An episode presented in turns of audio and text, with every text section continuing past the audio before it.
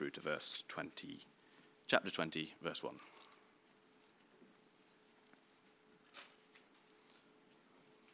So, starting at verse 11.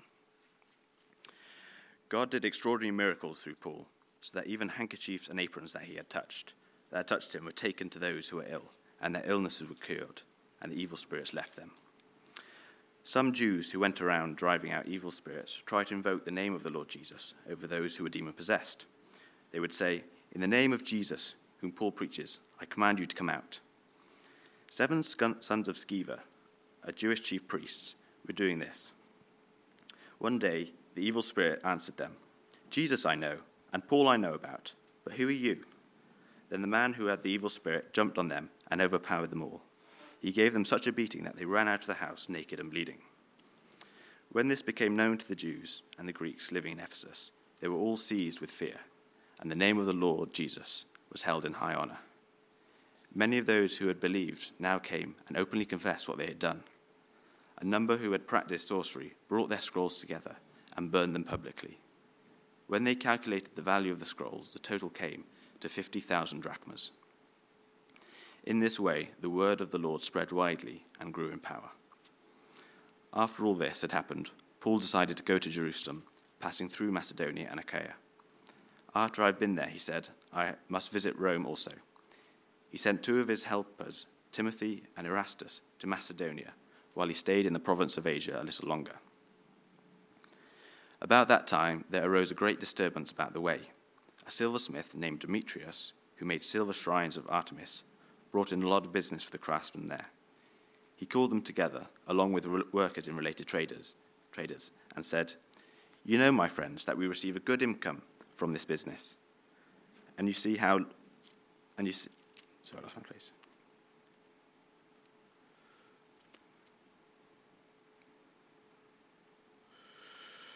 Uh, and you see how down here how this fellow Paul has convinced and led astray large numbers of people here in Ephesus, and in practicality the whole province of Asia. He says that gods made by human hands are no gods at all. There is a danger not only that our trade will lose its good name, but also that the temple of our, the great goddess Artemis will be discredited, and the goddess herself, who is worshipped throughout the province of Asia and the world, will be robbed of her divine majesty. When they heard this, they were furious and began shouting, Great is Artemis of the Ephesians. Soon the whole city was in uproar. The people seized Gaius and Aristarchus, Paul's traveling companions from Macedonia, and all of them rushed into the theater together.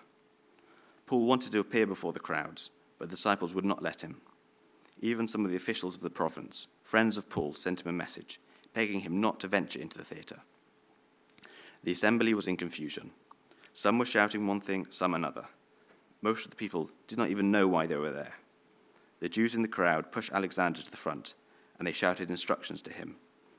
He motioned for silence in order to make a defense before the people. But when they realized he was a Jew, they all shouted in unison for about two hours Great is Artemis of the Ephesians. The city clerk quieted the crowd and said, Fellow Ephesians, doesn't all the world know that the city of Ephesus is the guardian of the temple of the great Artemis? and her image, which fell from heaven. Therefore, since these facts are undeniable, you ought to calm down and not do anything rash. You have brought these men here that they have neither robbed temples nor blasphemed the goddess, uh, the goddess. If then Demetrius and his fellow craftsmen have a grievance against anybody, the courts are open and there are proconsuls. They can press charges. If there is anything further you want to bring up, it must be settled in a legal assembly. As it is, we are in danger of being charged with rioting because what happened today. In that case, we would not be able to account for this commotion, since there is no reason for it. After he said this, he dismissed the assembly. When the uproar had ended, Paul sent for the disciples, and after encouraging them, said goodbye and set out for Macedonia. This is the word of the Lord. Thanks be to God. Hello. Hello. Um, we've been going for quite a while, so if everyone stands up quickly and just shake yourselves out and keep us awake uh, for this next kind of 20 minutes or so. You're allowed to sit back down after you. Sorry. I realize in church you always have to stand up and sit down at the same time. Um, am I on? i got to take this off. Great. Um, oh, hello. Great. Um, so, as already been said, my name um, is Connor. I used to work for the church, but now I work for um, a Christian charity, UCCF, working with students in London. Um, and it is my pleasure, pleasure to uh, speak today. We're finishing off a little mini series. Um, we did do the letter to the Ephesians um, over the kind of past couple of months, and we we're kind of going back in time and we're doing the prequel, and we're seeing um, what happens when the gospel first came to Ephesus in Acts. Um, and last week we saw it kind of more individuals. We saw all these individuals and situations were lacking, and, and God in His grace came in and worked. But now we're going to see today what the gospel, what God's power does to a culture. Um, I think we probably need God's help to, to understand His word, but also to stay awake. So let me pray now. Father, thank you so much for your word. Thank you that uh, today you are speaking to us. So, Father, please do that today. Speak to us. May we see the glory of your gospel, your power at work. Amen. Amen. Um, something that I think is, uh, well, it's a little bit sad, but also kind of uh, funny, um, is when the news covers kind of big Christian events. So we had Easter a couple of weeks ago. Um, and it's almost like, I was watching the BBC News on Easter Sunday, it's almost like they are trying to say all they can about Easter without actually talking about Easter. So you don't have any, any mention um, of God coming and uh, in the person of Jesus dying and rising again and what that might mean. No, instead, they find every story that can highlight cute, quaint Christianity do everything they can to, um, to not actually talk about the message, not actually talk about Easter. So on Easter Sunday, this, this uh, past Easter, uh, there was a beautiful 10 minute section on the flowers at Canterbury Cathedral. And don't get me wrong, the flowers were beautiful, they were great. But you get this sense um, of what is going on. No, Christianity it can be cute. It can, it can be quaint. But actually, no, the, the real message, that's got to stay private. Christianity can be cute, it can be quaint, but it has to stay private. I get this all the time. You might have, some of you may have had this. So I work for a Christian charity, right? And I often talk to people at the park or whatever, um, and we get to the conversation, oh, what do you do? And I say, Oh, I work for a Christian charity. And they say, Oh, that's nice. And that's where the conversation ends. Or, or you might have had the experience talking about church. What did you get up to the weekend? Oh, I went to church. Oh, that must be lovely to have a community like that. As they slowly walk away and, and the conversation ends. Why? Because Christianity can be cute, it can be quaint, but it has to stay private. And I think if we're honest, when this kind of push, we get that push every day, it starts to be what we expect. Maybe if we're really honest, it starts to be what we want. We start to think, well, the gospel actually doesn't do much today. We don't expect it to do much today. We don't want to cause a stir. And in fact, uh, many churches, at many churches, you, you feel this push to become a cute, quaint Christian. A cute, quaint Christian who doesn't really talk about what's actually going on in their life, who doesn't talk about something that might be shameful. No, at lots of places, in lots of times, there is this push just to be cute. And if that's what you think Christianity should be, what is the worst thing that could possibly happen is if someone got angry at you. If someone hated what you believed, well, that would be terrifying. We have this push. Christianity should be cute, it should be quaint, and it should be private. But in Acts 19, man, it all kicks off. It is completely mental. It's a mental chapter. And we see the gospel is certainly not cute. It is certainly not quaint. And it is certainly not private. In fact, it's kind of explosive. It's life changing and it's very, very public. Let me say, um, I really don't think this chapter is a kind of how to guide on how to do evangelism, how to become an explosive, life changing Christian in public. I don't think it's that at all. In fact, if you were listening to it, uh, you would have heard that, that the Christians in this chapter, they don't really do loads of stuff. See, uh, this is the longest kind of um, example in Acts of the gospel at work in a country, um, in a city, and Paul doesn't get a speech.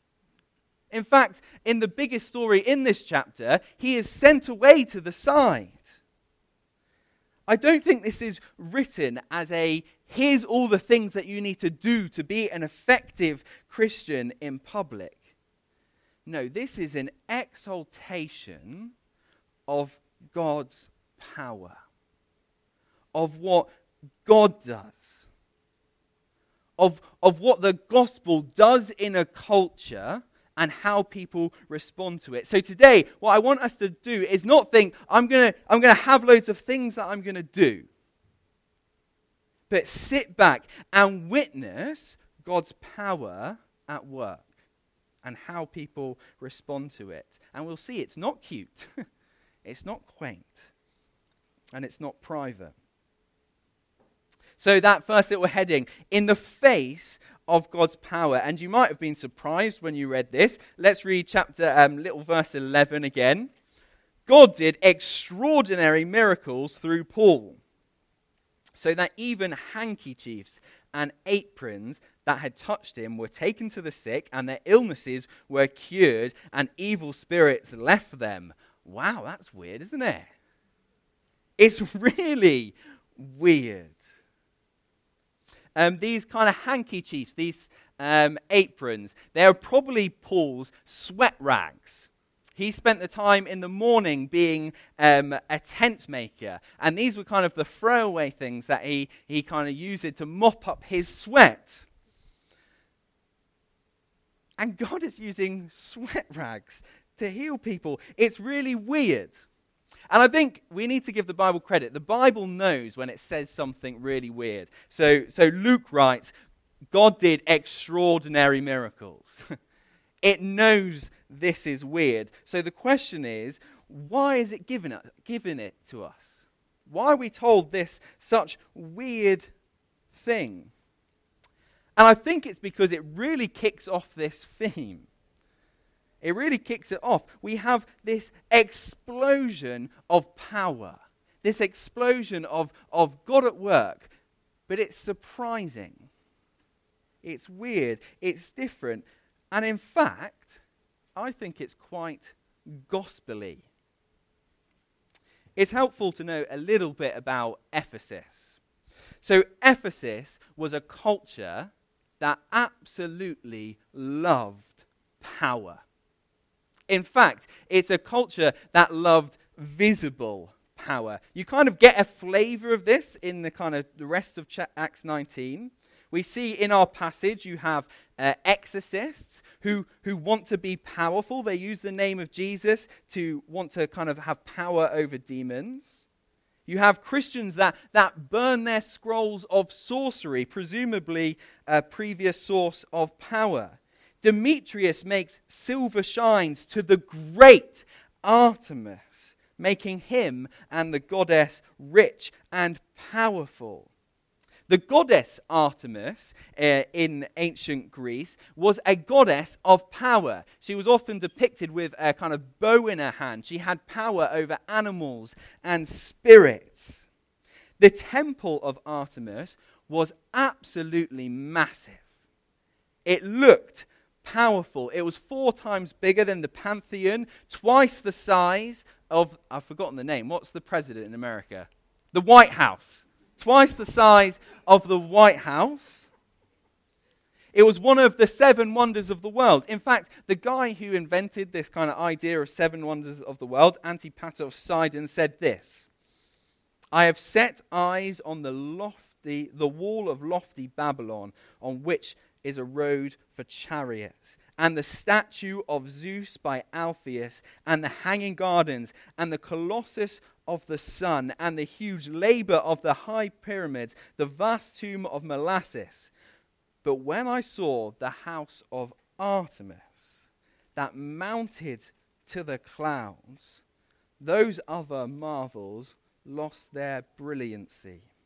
I said, Lo, apart from Olympus, the sun never looked on naught so grand. Ephesus is powerful. So it's interesting. Imagine you are an Ephesian and you're sick. You wake up one day and the temple of Artemis is looming over you, but you think, no, I'm, I'm not going to go there because I've heard where the, the real power is. In this tent maker with his sweat rags. Do you see what, what God is doing here? Do you see the, the, the, the, pattern of, of what is being achieved? No, the real God, when he's at work, he doesn't need temples, he doesn't need silver shrines, he doesn't need all the things that look powerful. No, this God, the real God, works in the nothings, in the jars of clay, in the sweat rags. Witness God's power at work in Ephesus. It's not cute, it's not quaint, it's not private. And this is absolutely not promised to, to kind of happen again like this. Relics kind of aren't necessarily, well, they're not a thing in the Bible. And I think if you do, you kind of miss the point, right? If you think the power is in the sweat rag or St. Cuthbert's finger or whatever else, then you've missed it.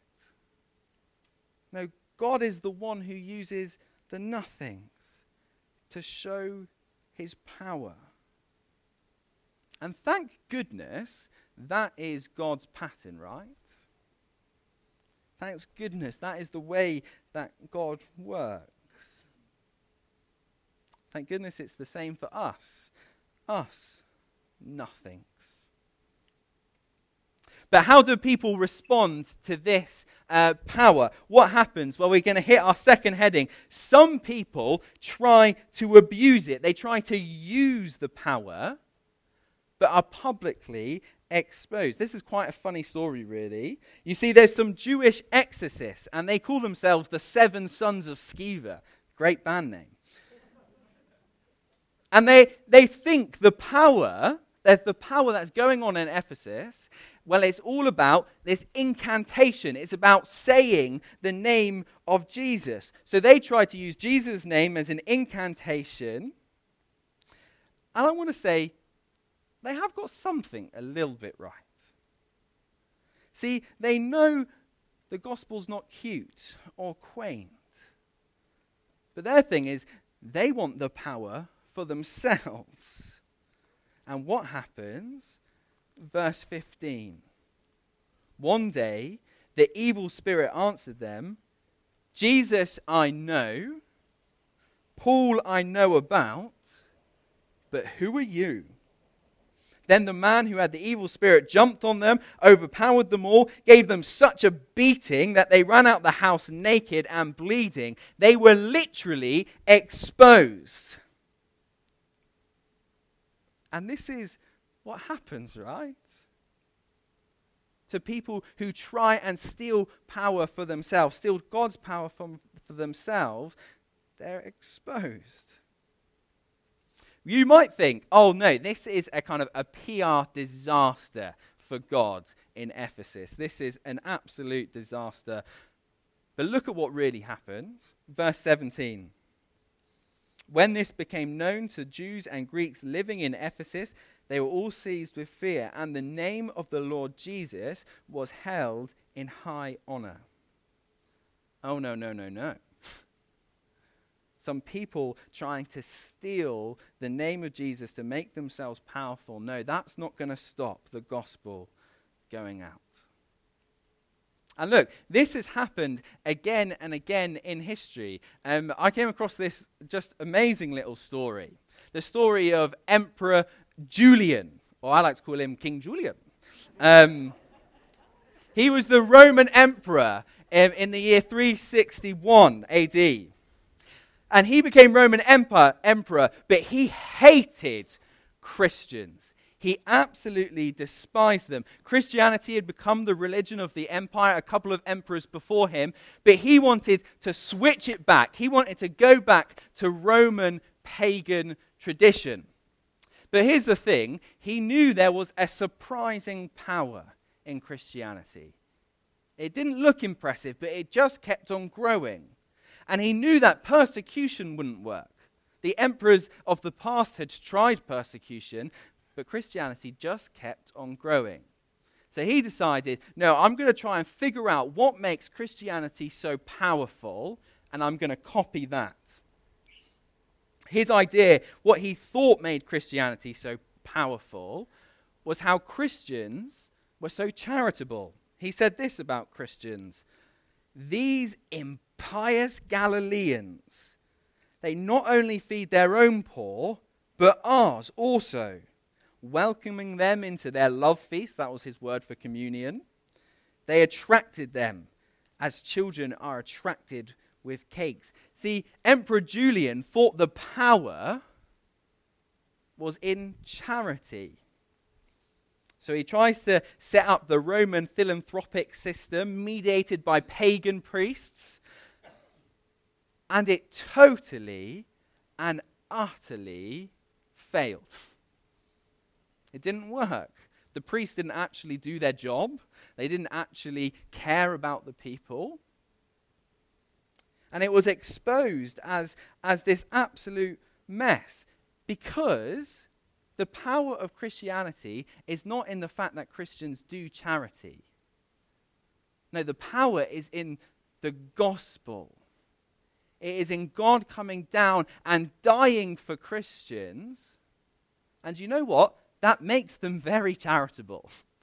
It makes them love people in a way that cannot be replicated, that cannot be stolen.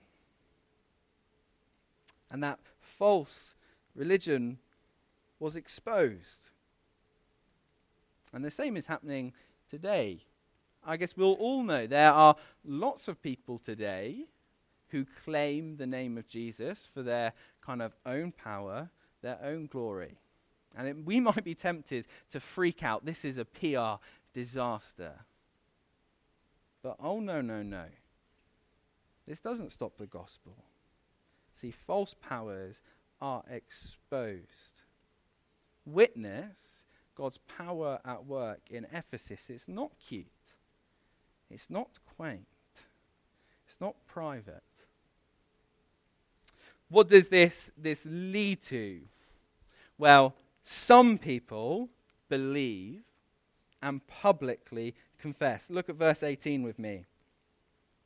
Many of those who believed now came and openly confessed what they had done. A number who practiced sorcery brought their scrolls together and burned them publicly. When they calculated the value of the scroll, the total came to 50,000 drachmas. Apparently, that's three to six million pounds. And in this way, the word of the Lord spread widely and grew in power. So, presumably, in Ephesus, you had a whole group of Christians, uh, of people who became Christians, but had previously been caught up in like Ephesian power culture.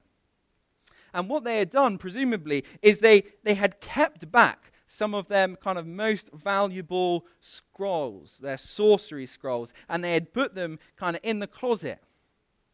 We don't necessarily know why. Maybe it's because they were ashamed of the life that they had previously been involved in. Maybe it was some kind of insurance policy. If Christianity doesn't work out, well, I've still got that, that valuable scroll in the back, in the closet. But you see, these Christians who had kind of something hidden away in their closet, they see the power of God at work. And they think, sack off keeping my scroll in the closet.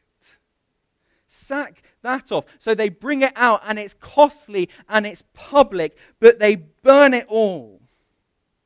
They witness the power of God. And interestingly, that just makes everything grow more. It's interesting, isn't it?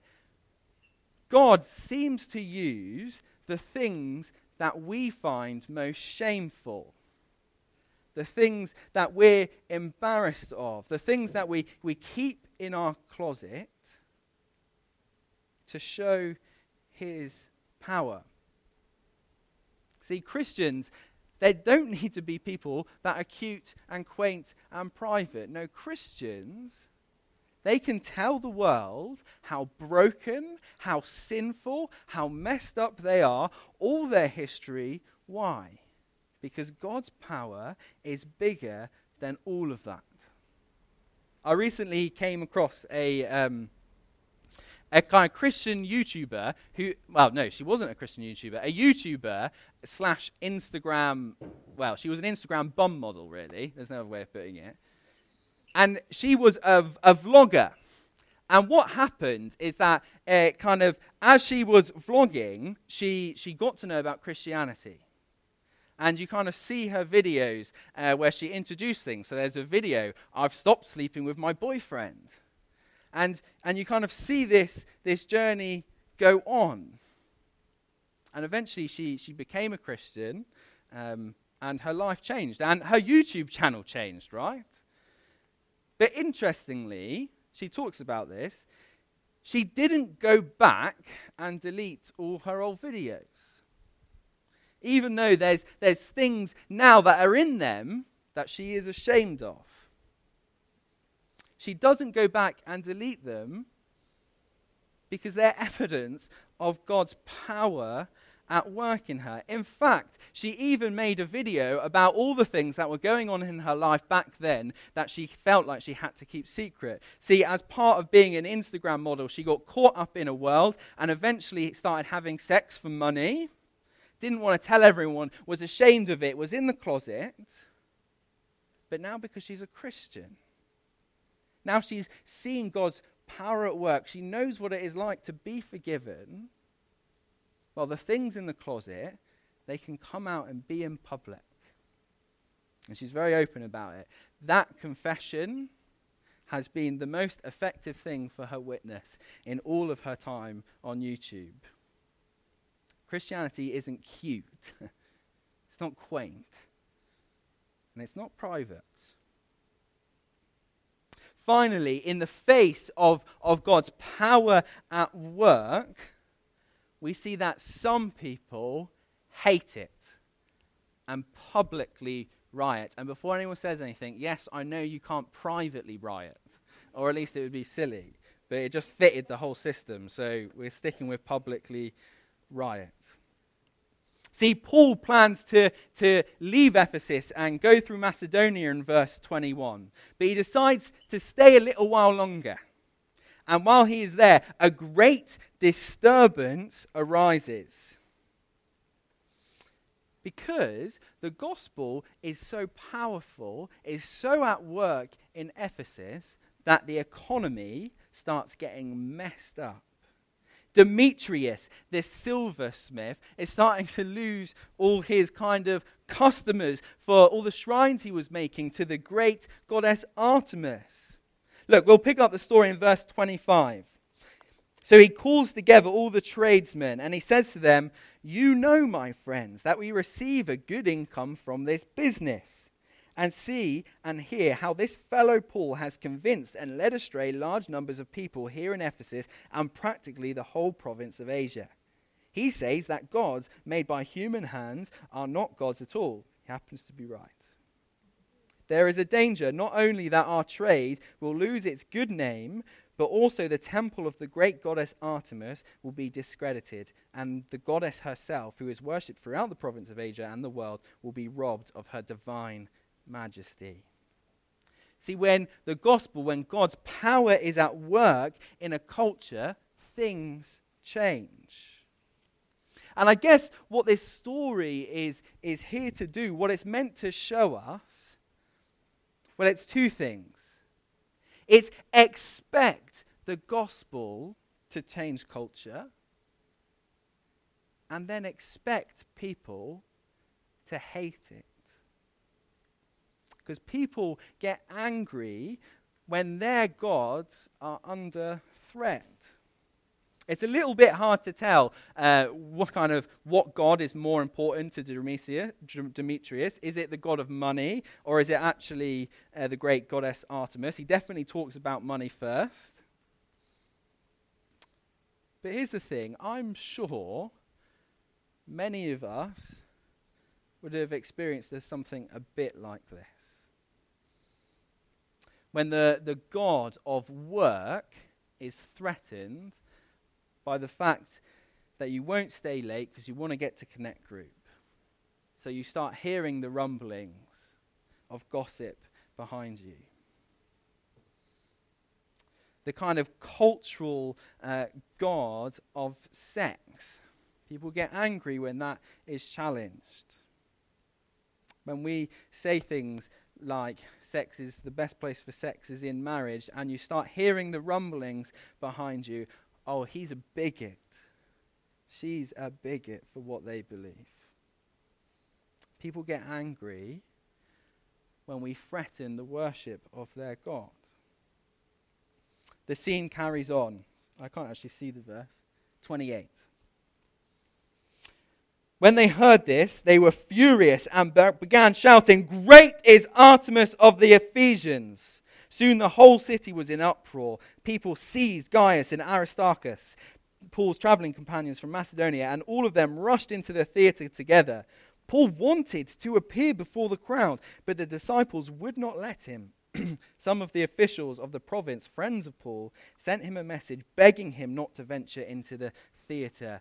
Look, it's interesting Paul is stopped. He's, he's, he's stopped from going in and talking to the mob, talking to the riot. It's interesting, in, in other cities where this has also happened, Paul does get the opportunity to speak in front of them. So maybe it's a wisdom thing. I think it's definitely true. Sometimes it's right to talk to the mob, and sometimes it is better to stay silent. But verse 32, I think, is amazing. I think it's basically just a description of Twitter. Verse 32 the assembly was in confusion. Some were shouting one thing, some another. Most of the people didn't even know why they were there. and just like the Twitter mob, they kind of get confused about who they're canceling that day. So a Jew named Alexander stands up. He's not even a Christian, but they shout at him, Great is Artemis of the Ephesians, and they don't let him talk. See, what does Demetrius want? What is this riot all about? Well, he wants Christianity to just stay in its corner. Stay cute. You can be quaint, but stay private. Don't let it mess up what we do. But what happens in the end? The city clerk stands up and he stands in front of everyone. In, in verse 37, he says, You have brought these men here, though they have neither robbed temples nor blasphemed our goddess. And he's, he's kind of right, isn't he? See, Paul's preaching. Paul is not going around stealing from the temple. He's not a thief. He's not, he's not breaking the law. But what he preaches, the gospel he preaches, God's power at work, well, that changes things. Christians don't do illegal things, but the, the things that they preach change things. Verse 38, let's finish this little story. If then Demetrius and his fellow craftsmen have a grievance against anybody, the courts are open, and there are proconsuls. They can press charges. If there is anything further you want to bring up, it must be settled in the legal assembly. As it is, we are in danger of being charged with rioting because of what happened today. And in that case, we would not be able to account for this commotion, since there is no reason for it. After this, after he said this, he dismissed the assembly. See, some people hate the gospel and they will publicly riot. But in the end, it comes to nothing. And I love the beginning of chapter 20. When the uproar had ended, Paul sent for the disciples, and after encouragement, he said goodbye and sent out for Macedonia. He went back to the original plan. See, some people will hate the gospel. They will publicly riot because they hate what the gospel is doing in culture. But that doesn't stop the plan.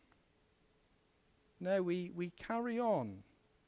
People might hate us, but we carry on doing what we do. We love people. We tell them about Jesus. We're not curtailed into treating the gospel like it's cute, quaint, and private.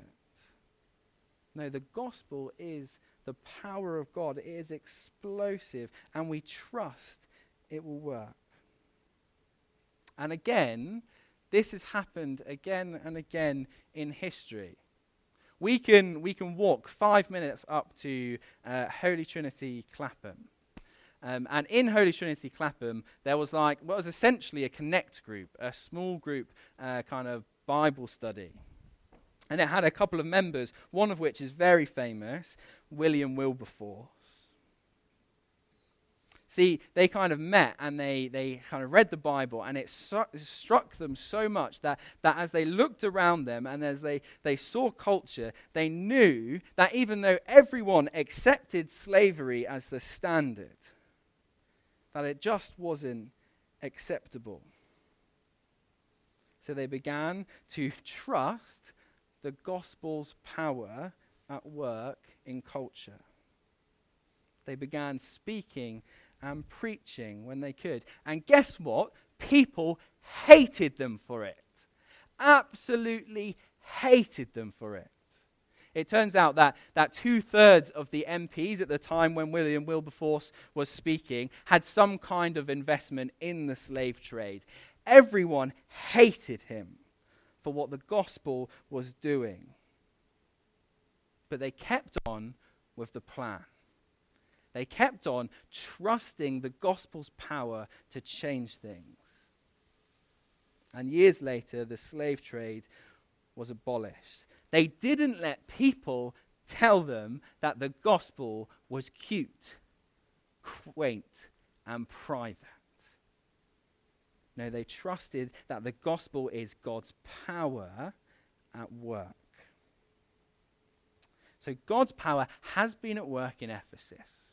It has been at work throughout history, and it is at work today. So I guess what Acts 19 is saying to all of us is don't treat the gospel like it's cute. Don't do it, it's not. Don't treat it like it's quaint. It's not. Don't treat it like it's private. It's not. Don't be surprised when people try to abuse it and use it. Don't be surprised when, when other people, when Christians come and confess their sin, we're messed up.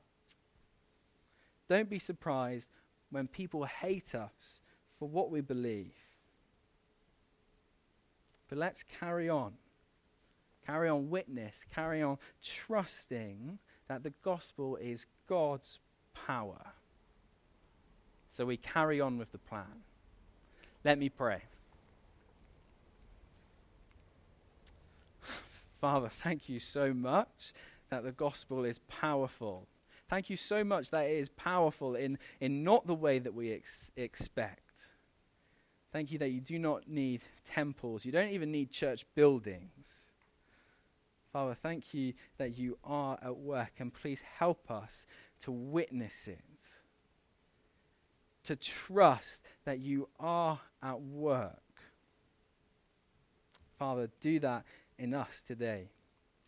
Amen.